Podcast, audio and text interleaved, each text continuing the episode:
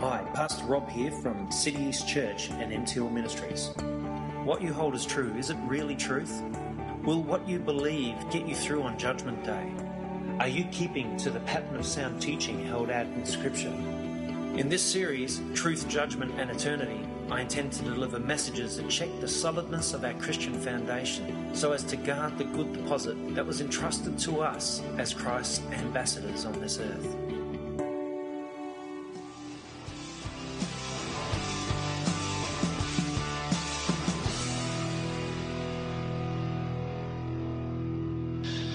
Luke 16, verse 19, and it says, There was a rich man who was dressed in purple and fine linen and lived in luxury every day. At his gate was laid a beggar named Lazarus, covered with sores and longing to eat what fell from the rich man's table. Even the dogs came and licked his sores. The time came when the beggar died, and the angels carried him to Abraham's side. The rich man also died and was buried. In hell, where he was in torment, he looked up and saw Abraham far away with Lazarus by his side. So he called to him, Father Abraham, have pity on me and send Lazarus to dip the tip of his finger in water and cool my tongue because I am in agony in this fire. But Abraham replied, Son, remember that in your lifetime you received your good things, while Lazarus received bad things. But now he is comforted here, and you are in agony. And besides all this, between us and you, a great chasm has been fixed, so that those who want to go from here to you cannot, nor can anyone cross over from there to us. And he answered, Then I beg you, Father, send Lazarus to my father's house, for I have five brothers let him warn them so that they will not also come to this place of torment. And Abraham replied, They have Moses and the prophets, let them listen to them. No, Father Abraham, he said, but if someone from the dead goes to them, they will repent. And he said to him, If they do not listen to Moses and the prophets, they will not be convinced, even if someone rises from the dead. And it's interesting that even though someone did rise from the dead, Jesus Christ and preached on hell continuously, they still do not believe in hell. Still, there are false prophets out there who twist scripture to make it read that there is no hell. Because up until this time, you know, uh, many people back in those days, at that time, did not believe in hell. And we are seeing the same thing happening today. People do not believe in hell. They don't believe that if God's a God of love, how can there be a place called hell? It's because God is a God of a righteous God. He is a good God. He's a holy God who does not tolerate sin. And when our holy God provides a way of redemption, for those that have sinned and has given them the one doorway into heaven, the only access point that you can get to receive salvation through, and you reject that only res- salvation, you deserve hell as a result. Because we have this one way into heaven, that's through Jesus Christ. Let not anyone deceive you. There is no other way into the kingdom of God. There is no other way to be saved from hell. Muhammad can't save you. He died and did not raise to life. Islam cannot save you because Islam has no savior. Hinduism does not save you because it's a false delusional uh, uh, faith.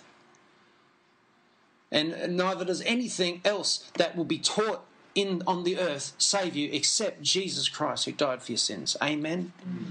And we've got to see this because Jesus went into great detail and gave us some real uh, deep insights here into what hell is like. But before I can really go further, I want to just um, I want to talk about like the the wording because there's a lot of discrepancies about the words used and do, do they actually mean hell and in the context that they're maybe not referring to hell but to maybe refining fire and all this sort of thing. So i'm just going to go through that but i've, I've got a bit of an introduction i want to look at as well. I feel very strongly led to deliver this sermon upon the very disturbing doctrine of hell. The reason is is that if this doctrine is correct if this doctrine of hell is correct, if there is a place that God has created to eternally cut off and destroy souls who reject and hate Him, then I think we should know something about it. Don't you? Yeah. If there is this place that was is so horrific, that's so terrible, that God, that Jesus came and died so that we wouldn't have to go there. If it was so bad that it put our Lord and God on a cross, impaled him on a cross with nails, and it caused him to be tortured and beaten and battered and bruised so that we wouldn't go there, which is really the ultimate reason of why Jesus died on the cross, to save our souls from hell, then we should know something about hell. And we should also not just go and deny it. Because if hell doesn't exist, then Jesus didn't need to die on the cross. Amen? If hell doesn't exist, Jesus would not have to die on a cross to save us. Because what would he be saving us from? When Jesus clearly says there's torment. You, you read that story about Lazarus, there's torment. The rich man receives torment. So many faiths teach there is no hell. So many Christians teach there is no hell. Before I continue, I want to stress that a lot of Christians do not believe in hell. I read an article yesterday written by a person who cleverly retranslated away all references to hell from the Bible, and even the obvious reference of a lake of burning sulfur, which he claims will not cause pain. Because of these souls will be in an imperishable body, not physical. And so, because they're in an imperishable body, which it doesn't say they will be an imperishable body, mm. but he claims that they will be, therefore, if they're in hell, they won't receive any pain. So what's the fire for? What's the what is the torment Jesus is talking about if there's no pain? But Jesus doesn't say that because he says in the fire. And fire is, you know, when you're in a fire, you're in a fire, you know. Mm. And this is what some say. This one guy I was reading on the internet, he goes, Let us be absolutely clear that Jesus did Christ did not speak about hell. So he makes that rash statement. Let us be absolutely clear that Jesus Christ did not speak about hell. However, our scriptures don't declare that. Jesus Christ spoke about Gehenna, which is an age to come. Age lasting, refining yet merciful judgment of all resurrected unbelievers and all fallen angels. So Gehenna now is a age to come where you've been refined. This final judgment will take place in the lake of fire on the day of judgment. Our great God of the Bible is neither a great torturer of people in hell, nor a great annihilator of them either, but he is the great Saviour of the whole world. God amazingly revealed the true gospel to us, and this is him, him and his wife had the true gospel revealed to him. So this is not the gospel of the Bible, this is another gospel. Uh, of how God's only begotten Son, Jesus Christ, is the Saviour of the world, and He will indeed save the whole world without a single exception. So He's saying that everyone who has ever lived will be saved. Does our Bible declare that? No way, farthest from it. Many are called, but few are chosen. Wide is the road that leads to destruction, and many are upon it. Narrow is the road that leads to life, and few find it. So, how can he write that and claim to be Christian at the same time? This is the deception, and it's to the undiscerning, to those that don't read their Bible, it's very appealing. Oh, no hell, fantastic. So no accountability required. You know, it fits in with, with a lot of other doctrines that are getting taught. What right does God have? God, I was praying the other morning and this, this popped into my mind. Men love to be free to do what they want and not to be held accountable for any of it, don't they? Men love to be free to do what they want. They don't like people telling them what to do. You know, in this day and age, you know, people hate it when you tell them what to do. They want to be free to do what they want, and they don't want to be told that you're going to be held accountable for it either. They then turn in judgment of God into the judgment against God, and they cry this. They say, Who is he to think he can do what he wants? So they want to be free to do what they want, but they, they think, Who's God to do what he wants? And therefore, they don't believe he exists, and if he does exist, he's, he's a horrible God. Why? Because he has a place called hell, which will be the just reward for a life of sin. But they don't want to be held accountable, so therefore they hate him for that. because he has that place. And they don't want to humble themselves and say, Sorry, God, uh, uh, please, I submit myself to Jesus Christ. I'll turn from my sins and follow you. The only way, they don't want to do that either because then they can't enjoy their life of sin. So they're in this terrible cycle. So who did they say this? Who does he think? Who does God think he is to do what he wants? He has no right to create a place of eternal destruction for the ungodly. He has no right to throw someone there just because they chose to reject him and hate him.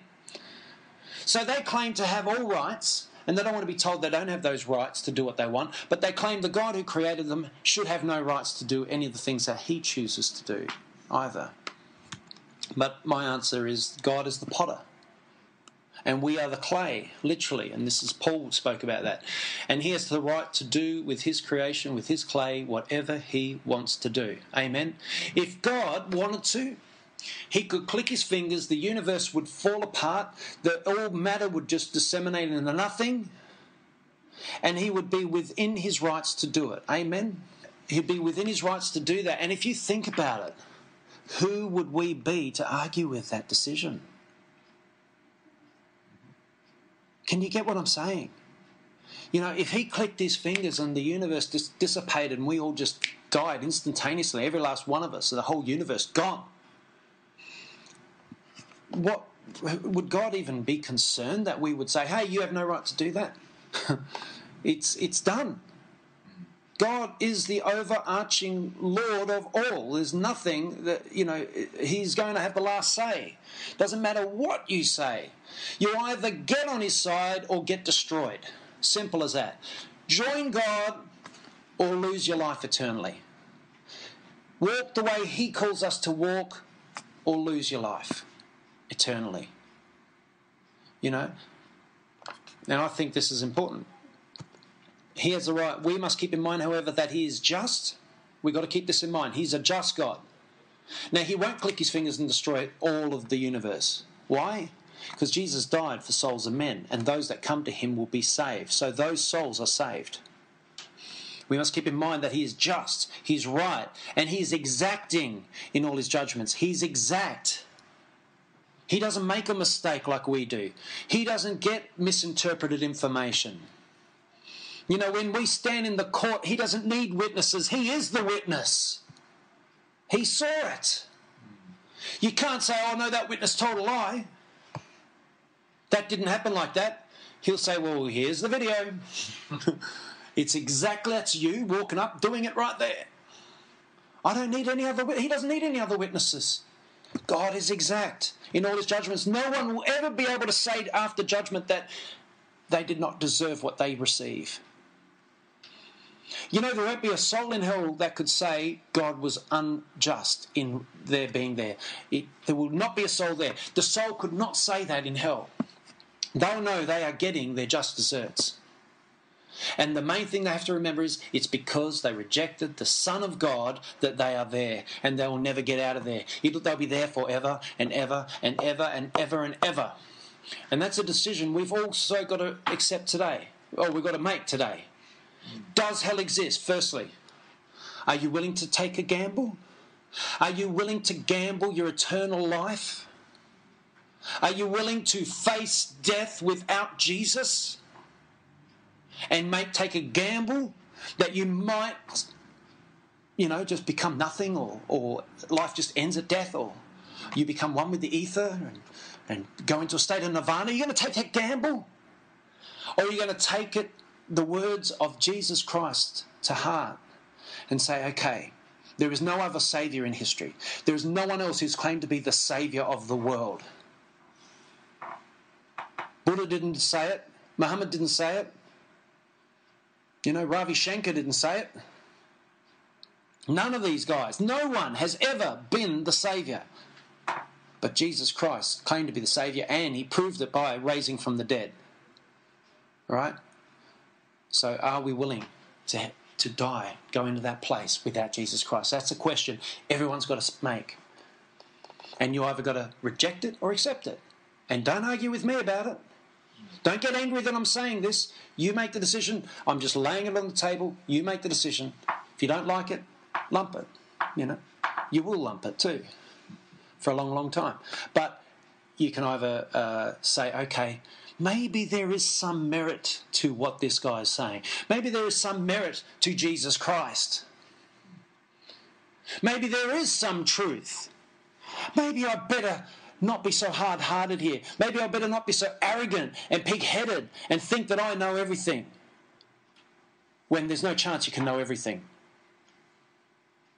Maybe I better look into it. Maybe I better give a bit of an ear soften my heart, give a bit of an ear to the word of God. Maybe I better listen to Joe Schimmel, men of God that speak the truth. You know? Maybe I better tune into some more of the Rob Cartledge videos and see, is he in fact speaking the truth? Maybe I better cross check him just to make sure. He might have a point. Amen? Amen. Because if it's valid, man, this is the most important thing. This is the most important thing in your life. You have to make a decision follow Christ or reject Christ. But we're all going to make that decision, and our eternal lives are going to be based on that one decision. It's not going to be based on how good you are or how bad you are. It's going to be based on whether you've received Jesus or rejected Jesus. Because all those other things can be fixed by the blood of Jesus. Amen. So in the Old Testament, the word for grave is Sheol. Sheol. And has been translated in different versions to grave, pit, Hades, uh, which is the word in Greek, uh, death, and even hell in the King James Version. The Sheol's been used as the word hell. Sheol means underworld, a place to which people descend at death, and it is the world of the dead. So it's, a, it's the underworld. It's the place where you descend at death. It's just the overall uh, um, title for the whole place, Sheol. Okay, so Sheol means underworld, a place to which people descend at death. It is the world of the dead. However, it does not necessarily refer to a place of punishment. Uh, which causes one to consider the concept of Abraham's bosom. So, what, what, what I'm saying there is that it's not necessarily speaking of hell directly, but hell is a part of that place. Do you know what I mean? But the, in the Old Testament, there was also the place that they that the Jews would call the Abraham's bosom, which is where Abraham and those that would go uh, die in the true faith of the Israelites would go there, and uh, they were considered to be in paradise. Okay, it's not heaven, it's paradise. And uh, we don't know where that is. It's a spiritual dimension. We, we can't sort of put our finger on where that is. But um, so Sheol is that over the, the name for the whole area, as far as I can tell from Scripture. Okay? So generally, the word which most Bible versions translate to hell in the Old Testament is Abaddon which is a place of destruction or ruin. So they usually use the term Abaddon, but sometimes they might refer to Sheol, but in saying a place of burning, but they're referencing uh, without saying Abaddon. So they're referencing hell or the place of destruction or Abaddon, but they're saying it as in in that place of Sheol. Do you know what I'm saying? And they do the same thing in the Greek with Hades. Hades is the equivalent of Sheol, and there's the place of Hades, but that also consists of hell, but it also consists of a place, uh, the grave, where our bodies go when we die, because our bodies get buried in the earth, don't they? And some of there's many people that have died in the sea, so their bodies are buried in the sea. Right? So wherever those bodies are, that's called the grave. Uh, there's a Greek word I can't remember it right now, but I'll get to it. Um, uh, so we have that same sort of concept, but to a lesser degree. We don't have a paradise in the New Testament. We have a heaven our, to be absent from the bodies, to be present with the Lord. But our bodies stay in the grave until the resurrection of the dead. Does that make sense? So Korah's rebellion. This is a, a, where we see the word Sheol being used. Numbers 16, 31 to 33. I don't know if many of you know the story about Korah's rebellion. I think most of you do. Uh, he rebelled against Moses, and a lot of the leaders of Israel rebelled as well. And then God made a judgment against these people because they were pretty ardent in, in their rebellion. Moses told all the people to get away from those camps of those people anyone related with Korah and who was in that rebellion, they all got away from the camp. And then all of a sudden the earth opened up like that, and all of their tents and all their belongings, all their possessions, all fell into Sheol and then the ground closed up over the top of them. And this is the scripture, Numbers 16 31 to 33. As he finished speaking all these words, the ground that was under them split open, and the earth opened its mouth and swallowed them up and their households and all the men who belonged to Korah with their possessions. So they and all that belonged to them went down alive into Sheol and the earth closed over them, and they perished from the midst of the assembly. So that's where one of the very few accounts where you see of, of you know the death realm opening up in front of people's eyes in a physical dimension. That's amazing, isn't it? Anyway, Job seventeen sixteen says, Will it go down with me to Sheol? So he's referencing that he will die. But he's not saying he's going to hell to burn forever. He's just saying he's going into Sheol, the place where the dead go. Shall we together go down into the dust? What I'm bringing up here is, is the Bible gives us many uh, clear references to what happens in death. Right? We can understand the death realm through the through Scripture and what took place. This is the way the Old Testament operated, and the New Testament is slightly different. But we can get an insight into death. People say we don't know what's on the other side. Oh, yes, we do. The Bible tells us. Jacob, upon viewing the robe of Joseph, he said this Genesis 37 to 34 to 35 says, So Jacob tore his clothes, put sackcloth on his loins, and mourned for his son many days. Then all his sons and all his daughters arose to comfort him. They wouldn't have been very good comforters because they were the murderers in a sense, you know. But he refused to be comforted, and he said, Surely I will go down to Sheol in mourning for my son. So his father wept for him. So again, a reference to Sheol, not as a place of torment, but as the place where the dead go an Old Testament reference to the resurrection in 1 Samuel 2 6. The Lord kills and the Lord makes alive. He brings down to Sheol and he raises up. That's amazing, isn't it? A reference to uh, what would happen to the coming Messiah. He would go down into Sheol and then he would be raised up. 2 Samuel 22 5 to 6. For the waves of death encompassed me the waves of death, the torrents of destruction overwhelmed me, the cords of Sheol surrounded me, the snares of death confronted me. And then we have references to Abaddon, which is the Old Testament uh, name for hell. Job 31:12 for it would be fire that consumes to Abaddon. It would be fire. So here's a reference at what's in hell? Fire. It consumes to Abaddon and would uproot all my increase. Fire consumes those who are in Abaddon, the place of destruction. Proverbs 15:11, Sheol and Abaddon. So the place where the dead go, and Abaddon, which is the hell element of it, Sheol and that place called Abaddon, which is in death, lie open before the Lord, meaning God can see it. He knows exactly what's going on down there. How much more the hearts of men? And that should be a judgment reference. God knows what your heart thinks. God knows what's going on inside of us. He sees it clearly. Job 26 6 Sheol is naked before God, and Abaddon has no covering in the eyes of God. God can see. Psalm 88 10 to 12 Will you perform wonders for the dead? Will the departed spirits rise and praise you? Will your loving kindness be declared in the grave? And that, that term there is kibar, which is a grave, a tomb, or a sepulchre. So, sepulchre was like the rock that Jesus was placed in. It was a, a rock, a grave, where they cut out a tomb. So, Kibar is the is like the what we see on the surface of the earth, the graves. Will your loving kindness be declared in the grave, your faithfulness in Abaddon? That means there's no faithfulness. God does not have anything to say about those that are in Abaddon. He has departed from them. He does not give them any faith or hope or anything. There's nothing left when you're in Abaddon. And that's, that's pretty disturbing.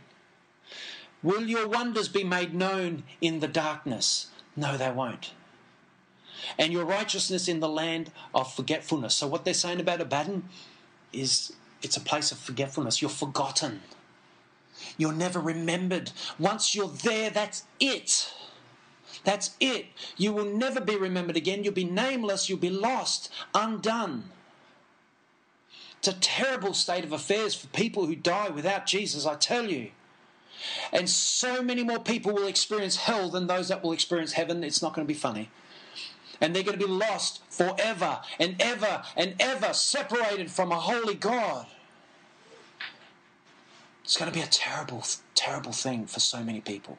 It is a terrible thing right now for so many people. Job 15:34 says for the company of the godless will be barren and fire will consume the tents of those who love bribes so just a specific breaking of the law a bribe Job 18:15 Fire resides in his tent burning sulfur is scattered over his dwelling this is talking about the wicked fire resides in the tent of the wicked in the lives and the homes of the wicked burning sulfur is scattered over his dwelling and you know why he uses the term tent and not house is because tents are not permanent. They move. You pick them up, you move somewhere else, you put them down. We're not permanent here on earth. Everyone knows that because everyone's going to die. We're passing through. It's a temporary stay. And if people get that right, if they can make, they can have a permanent residence in heaven if they would just humble themselves and stop being so hard-hearted towards towards their God who created them the fate awaiting the wicked. Job 20, 26 to 29. Total darkness lies in wait for his treasures. A fire unfanned will consume him and devour what is left in his tent. The heavens will expose his guilt. The earth will rise up against him. A flood will carry off his house, rushing waters on the day of God's wrath. Such is the fate that God allots the wicked, the heritage appointed for them by God. That's terrible. Who wants that fate? No? Didn't see any hands. And then there's the fire judgments declared in the Old Testament. Psalm 11:6. Upon the wicked he will rain snares, fire and brimstone. A snare is like a trap, right? Like when you, when someone gets thrown into hell, that's it. They're trapped. They can't get out because when God makes the decision, bang, they're grabbed. They're thrown down there. They're in a prison forever. They're in a snare. Fire and brimstone and burning wind will be the portion of their cup. How would you like that as a cup? Fire and brimstone and burning wind.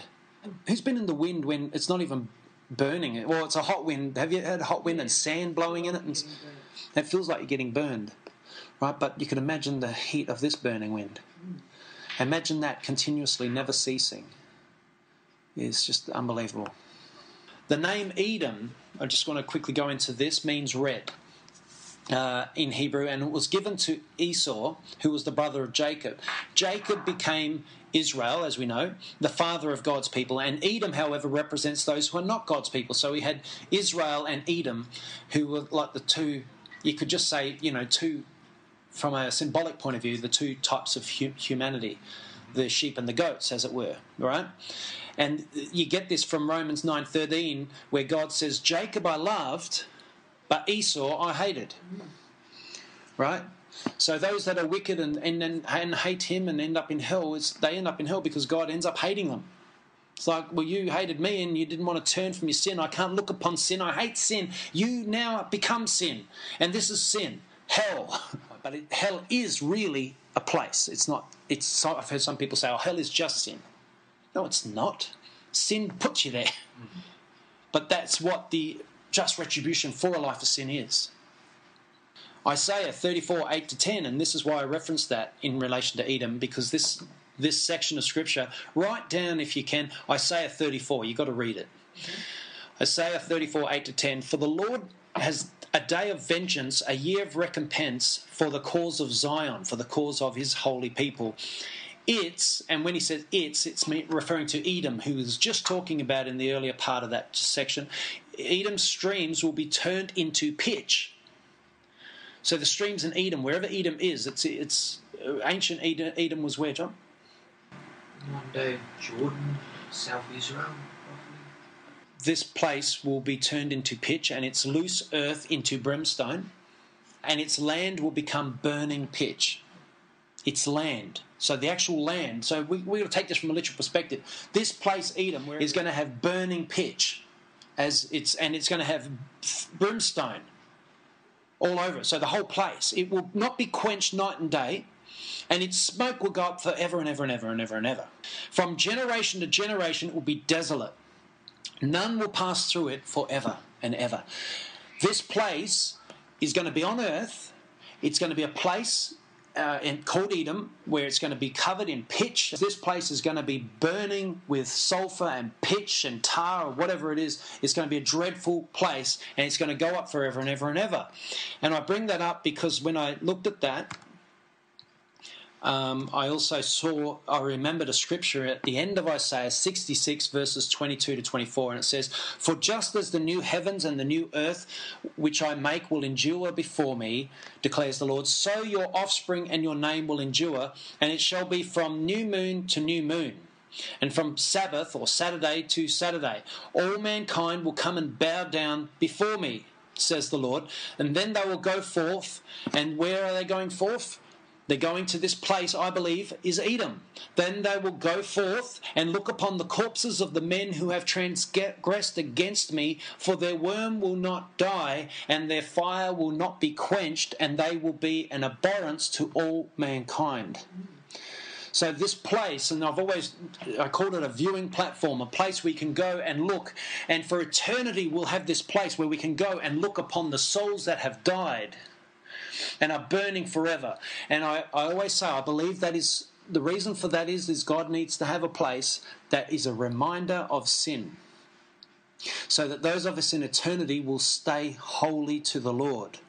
And if we even show a slight sign of not sticking to that, God will say, Go over to Edom. Take a look at Edom.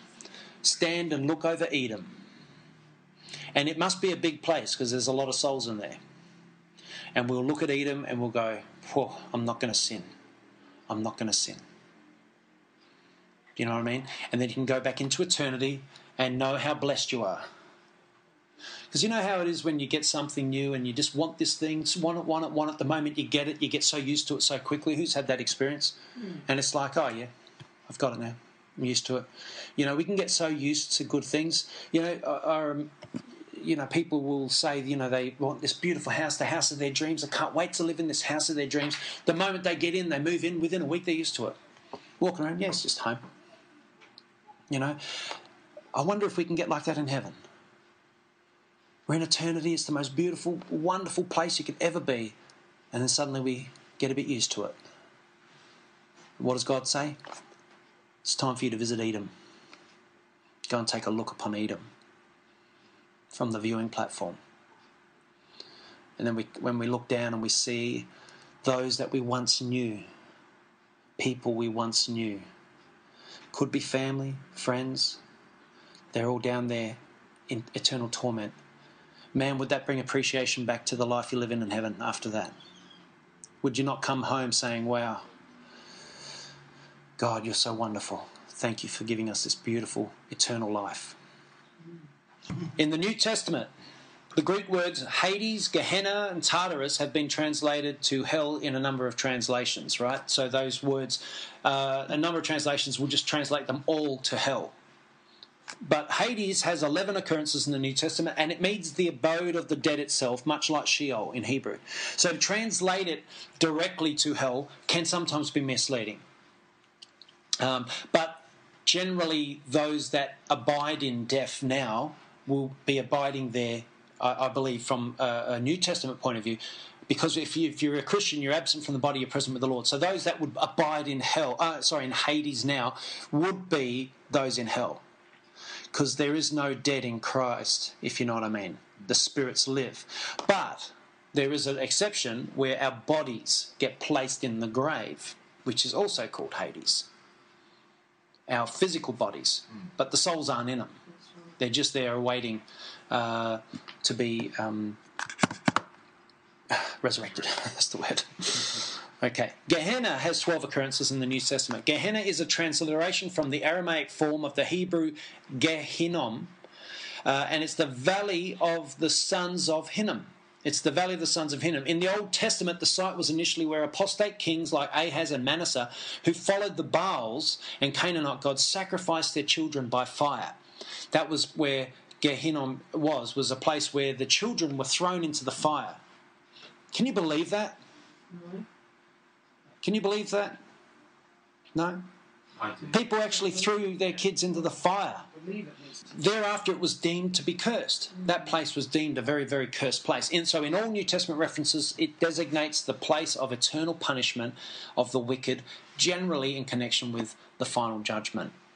So Hades, Matthew 16, 18, and I tell you that you are Peter, and on this rock I will build my church, and the gates of Hades, or the, so that means the gates of death, will not overcome the church. Hades, Acts 2.27, because you will not leave my soul in Hades, neither will you allow your Holy One to see decay. See, so Jesus, uh, he was not left in Hades. He did not, his body on earth did not see decay in the tomb in which he was laid. Following scripture references Hades as a place of torment, but I believe it is in respect to the part of Hades Lazarus went to when he died, because Abraham was also in the paradise part of Hades with Lazarus. Because remember, when Jesus was speaking about hell, um, at that time before he died, the Old Testament way of, of, of, of death functioning was functioning at that time, wasn't it? So Abraham's bosom was still there. When Jesus went into uh, Hades, into Sheol, he set the captives free. And the captives would have been those in paradise, which wouldn't have been such a bad place to be, but it's still, he brought them into heaven, which was an even better place. So Luke 16:23 in Hades he lifted up his eyes being in torment this is talking about the rich man and he saw Abraham far off and Lazarus at his bosom. So that's where they get the term uh, Abraham's bosom. Now there's also a word thanatos. There is a Greek word thanatos which means death as in 1 Corinthians 15:55 where o death is your victory and where o death is your sting. So that's an interesting word isn't it? Thanatos. Thanatos. Thanatos. It's a physical or spiritual death separation from life, salvation of God forever by dying, without first experiencing death to self. So it actually, if you don't experience death to self, remember the sermon last week we did death to self. You've got to die to self, don't you? If you don't die to self here, you will die eternally. So we've got to die now to have life. And Thanatos is the place where you go forever if you do not receive the gift of salvation that Jesus offers. So, whereas Hades is the unseen place, referring to the invisible realm in which all dead res- reside, i.e., the present dwelling place, and at that time, remember, Jesus hadn't been raised from the dead, he hadn't set the captives free. It was like Sheol at that moment as well. Hades was referring to that Sheol of the Old Testament. So I'll start that again. Whereas Hades the, is the unseen place referring to the invisible realm in which the, all the dead reside, i.e., the present dwelling place of all the departed deceased. The physical bodies of all the dead reside in Hades. The believers' bodies, however, are waiting for the resurrection. And this is what I was saying earlier. So Revelation 20:14, then death, and this is where Thanatos is used, and Hades. So they're saying two different things. Then death and Hades were thrown into the lake of fire, and the lake of fire is the second death. This is in Revelation 20:14. This is um, uh, after the thousand years of peace death and Hades were thrown into the lake of burning sulfur and were destroyed, meaning there is no more death or thanatos death and there's no more Hades whatsoever. Great thing. But there's a place called now, because the lake of burning sulfur is not, there's no one in it right now.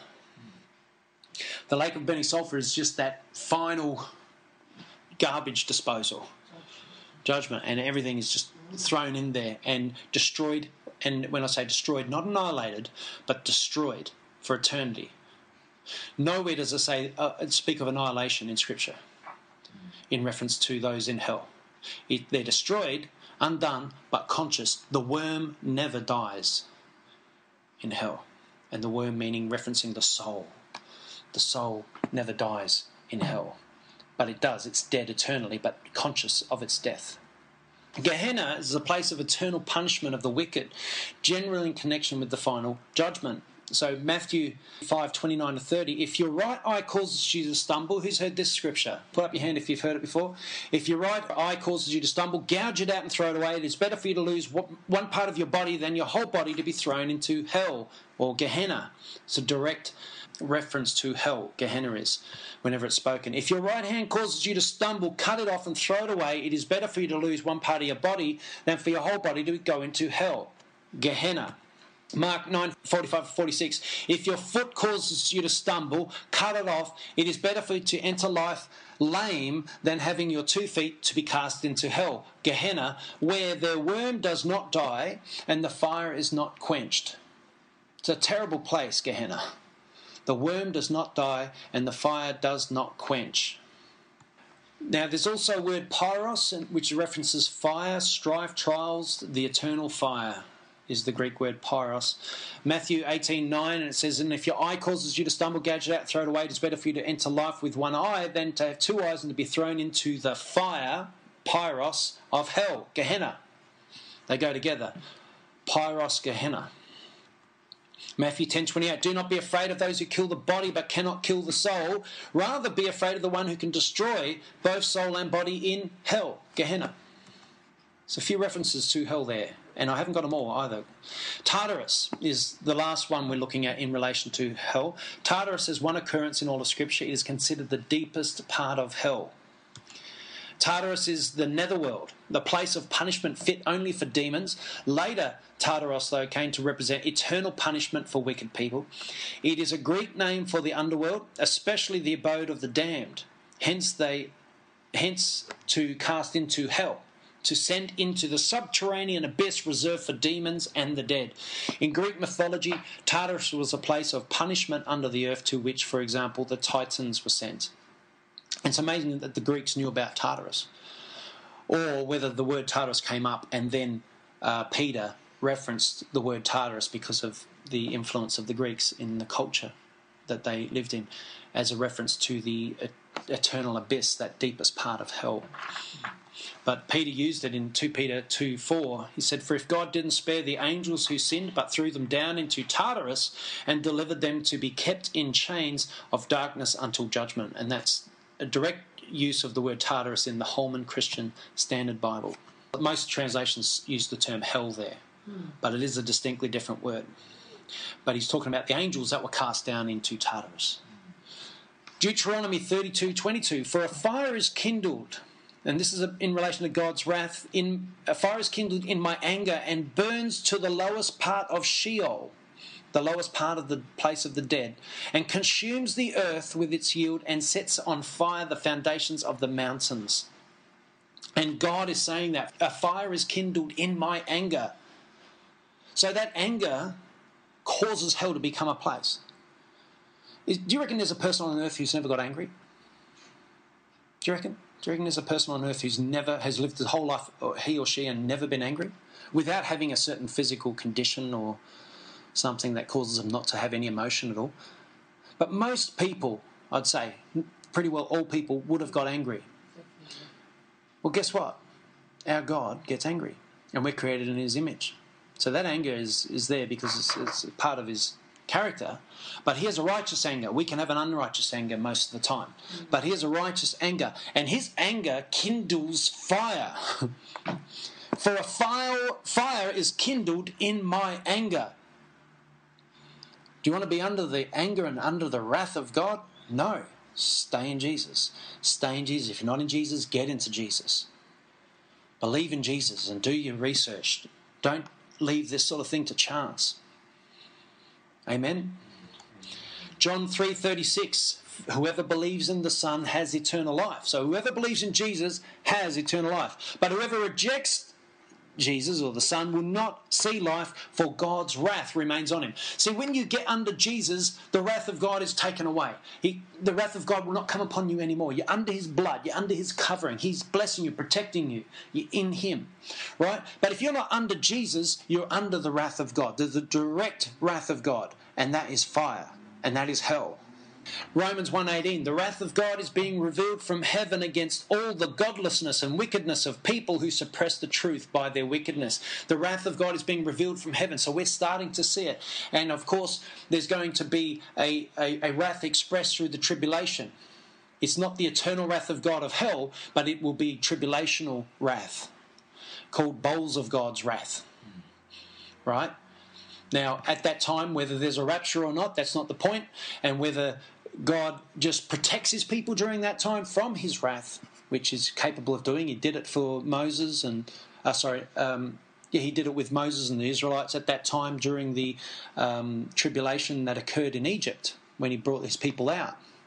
He kept them protected from the wrath that came upon Egypt, didn't he? So he's quite capable of doing it again. And I believe that's a typology of what he's going to do. Romans 2 5. But because of your stubbornness and your unrepentant heart, you are storing up wrath against yourself. See, and this is what I was saying before because of stubbornness and unrepentance, these people are storing up wrath against themselves for the day of God's wrath when his righteous judgment. So the day of God's wrath is not the nothing to do with the tribulation. The day of God's wrath is the judgment. The judgments when they're pronounced. Matthew 13, 40 to 43. As the weeds are pulled up and burned in the fire, and that's pyros, So it will be at the end of the age. The Son of Man will send out his angels, and they will weed out his kingdom, everything that causes sin, and all who do evil. At that time, he's going to weed all those out. They will throw them into the blazing furnace, that's kaminos, where and which just simply means furnace, and and uh, some references that eternal furnace, where there will be weeping and gnashing of teeth. Then the righteous will shine like the sun in the kingdom of their Father. Whoever has ears, let them hear. 2 Thessalonians 1 5 to 10. This is a plain indication of God's righteous judgment, so that you will be considered worthy of the kingdom of God, for which you are indeed suffering. For after all, it is only just for God to repay with affliction those who afflict you and to give relief to you who are afflicted and to us as well when the Lord Jesus will be revealed from heaven with his mighty angels in flaming fire dealing out retribution to those who do not know God and to those who do not obey the gospel of our Lord Jesus. These will pay the penalty of eternal destruction, and that's the word alithros, away from the presence of the Lord and from the glory of his power when he comes to be glorified in his saints on that day and to be marveled at among all who have believed, for our testimony to you was believed. And alithros is properly is ruination with its full destructive results. However, it does not apply extinction or annihilation. Rather, it emphasizes the consequent loss that goes with the complete undoing of a soul. Revelation 14 9 to 11. The third angel followed them and said in a loud voice, If anyone worships the beast and its image, and receives its mark on their forehead or on their hand, they too will drink the wine of God's fury God's fury. God's wrath is fire, isn't it? Which has been poured full strength into the cup of his wrath. They will be tormented with burning sulfur in the presence of the holy angels and of the Lamb, and the smoke of their torment will rise for ever and ever. There will be no rest day or night for those who worship the beast and its image, and for anyone who receives the mark of its name. Wow, don't receive the mark. It would be better to die a, a death with of of you know uh, of hunger than to receive the mark and end up in that situation. Amen. And I only say that more and more these days because the mark is getting closer and closer. I don't know how long it is until they bring in that mark that is referencing here. Whatever the case, set your hearts now. You will not receive the mark, no matter what. Just say, shoot me. shoot me now. I don't, I'm not going to receive that mark because I know what's going to be the result of it. I am not going to die eternally in hell because of that stinking rotten thing. And it says in the Bible that many will receive it. So that's how we know. When in those days, it's going to be easy to judge those that are going to hell and those aren't. Show me your wrist. Oh, don't worry, I don't have to witness to you. Walk away. You, you're condemned. Well, that's where the remember it says if your hand causes you to sin, cut it off right? That's where that scripture might come into real reality in those days. Well, what if you get it on your head? You have to cut your head off. Gouge it out. Who knows? But yeah, maybe that scripture has a, a future application, a prophetic application. You know, cut off the hand. It's not just a symbolic thing, it's an actual literal thing. Revelation 19, 19 to 21. Then I saw the beast and the kings of the earth and their armies gathered together to wage war against the rider on the horse and his army. But the beast was captured, and with it the false prophet who had performed the signs on its behalf. With these signs he had deluded those who had received the mark of the beast and worshipped its image. The two of them were thrown alive into the fiery lake of burning sulfur. These are judgments. This is prior uh, to the thousand years of peace. So the false prophet and the beast were thrown into the lake of burning sulfur. The rest were killed with the sword coming out of the mouth of the rider of the horse. And who's that rider? Jesus. Jesus. The rider on the horse. And all the birds gorged themselves on their flesh.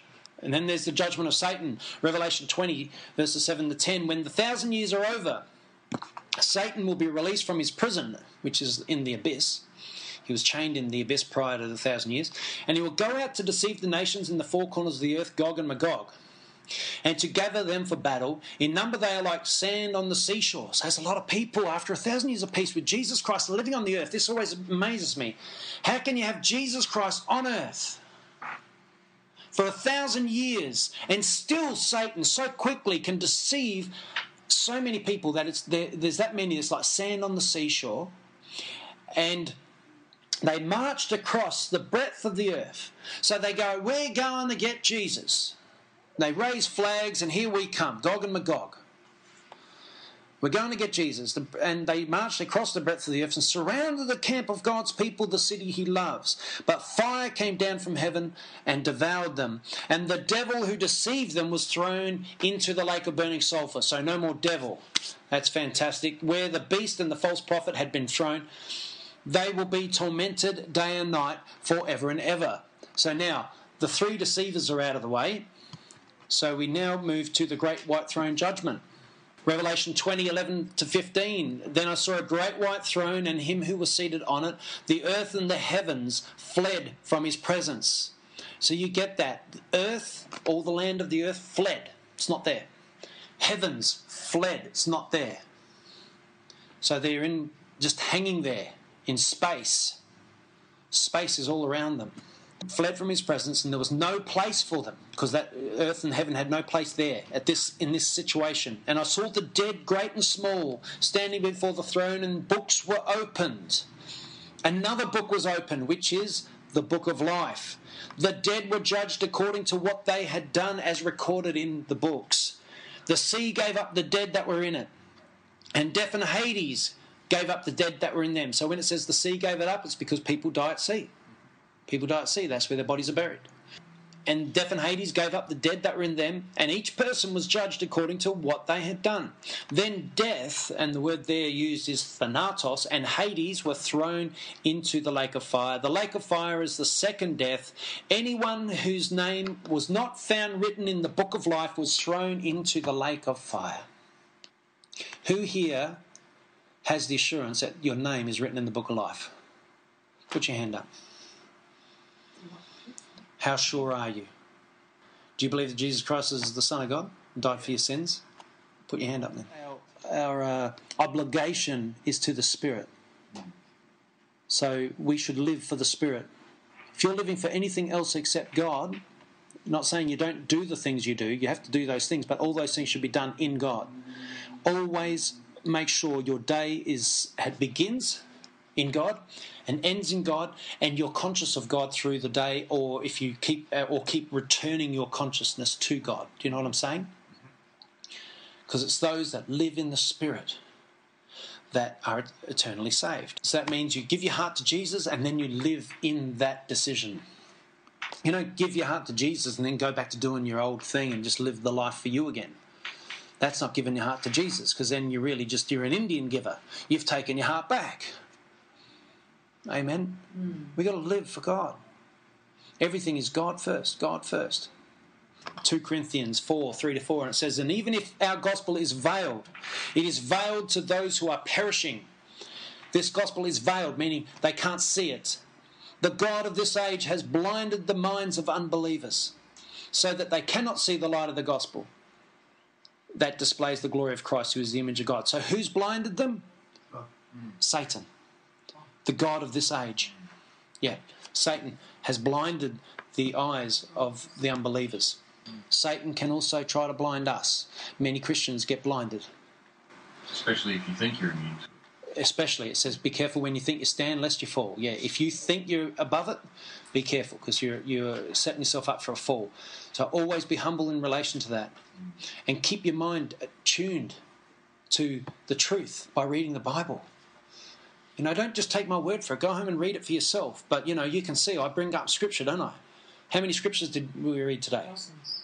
All right? I'm not just standing up here talking about hell off my off my own back, you know what I mean, and just making it all up. Hmm. I'm bringing up the scripture. I'm just telling you what the scriptures say. I, I'm looking up the Hebrew. I'm looking up the Greek. I'm finding what it really does say, even back to that level. So now we know it's clear in scripture. And uh, I challenge anyone to try to fold it you know, see if you can find a scripture that contradicts what I'm saying. And I'm not using all the scriptures. I had to really sift through a few just to pull up the ones I've got. So 2 Corinthians 2 15 and 16, for we are to God the pleasing aroma of Christ among those who are being saved. We are a pleasing aroma to those that are being saved. And those who are perishing, to the one we are an aroma that brings death. When we speak to those that don't believe, whose minds have been blinded, we are an aroma of death that sounds condemnationary and they don't like hearing it and they just reject it. Right? But to the other, we are an aroma that brings life. We lift them up. They go, Yes, Jesus is the way. John 3:16 for God so loved the world the most famous scripture in the Bible for God so loved the world that he gave his only begotten son there, there's testimony to Jesus being the begotten son of Jesus, uh, of God the Father that whoever believes in him shall not perish now we know the extent of that perish don't we we just looked up all the scriptures and related to where that perishing is and what happens there and how bad it is but God gave his one and only Son, that whoever believes in him shall not perish, but have eternal life. And John 3:17, the very next scripture, for God did not send his son into the world to condemn it. Jesus did not condemn anyone. Jesus came here to set us free. Jesus came here to save us. He knows about hell. He created hell. Right? But he came, he said, I created it, but I don't want anyone to go there. I created it for, for those fallen angels. I didn't create it for you. But I tell you what, if you don't turn from your sin, you're going to go there with them as well. So cre- he created hell for the angels, but the humans will go there if they follow those fallen angels. You know what I mean? If your Lord is Satan or if your Lord is any, anyone other than Jesus Christ, then you are following those fallen angels and being deceived by them, and you're going to go where they're going. But Jesus came. He did not come into the world to condemn the world, but he came into the world to save the world through him and through his death, he laid himself on the cross willingly. He gave himself to it. He knew he could call legions of angels to have got himself down from the cross. Actually, he could have just not been in the Mount of Olives at the night that they came and found him. He, he knew they were coming. Come on, there was no. Jesus laid himself down willingly. Would have, if, if they didn't find him, Jesus would have just walked into the courtyard and said, I'm here, you've been looking for me. You know, that's that's the extent of what Jesus did. So we don't have to die. We don't have to perish. Amen. Lord, I thank you for the sermon. Uh, thank you. That was um, a much needed sermon and um, a very heavy, big sermon. But Lord, I pray that somehow we can consolidate what we received today and do a deep work in us and change us to the core. May this knowledge, as much as it caused you to lay on a cross, may this knowledge cause us to take up our cross, that we would die to self so that we would not die eternally, that we would not be under the thanatos death and die eternally because we refuse to die to self. But Lord, I pray for all those that would watch this and, and that, that would reject, try to reject it or try to find fault with it. I pray that their hearts be changed. Pray their hearts will be touched and that you will reveal to them the truth in relation to this scripture. Because to you, Jesus, it was everything. Lord, as I said earlier, if you if, if there is no such thing as hell, then why did you even bother dying on the cross to save us? Because what are we saved from if you if there is no hell? So Lord, I just pray that you uh, uh, help us with this and help us to grow and get stronger and become the Christians we're meant to become. All through in your name, and I just pray your Spirit just be with us this week. Bless us, pour out your Spirit upon us, keep us true to the faith, keep us walking on that right path, and uh, cover us in your precious blood all week long. Amen.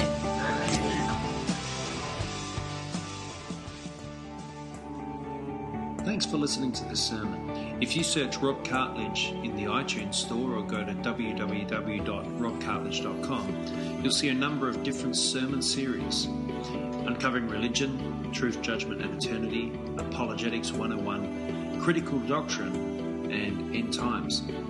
Feel free to check them out.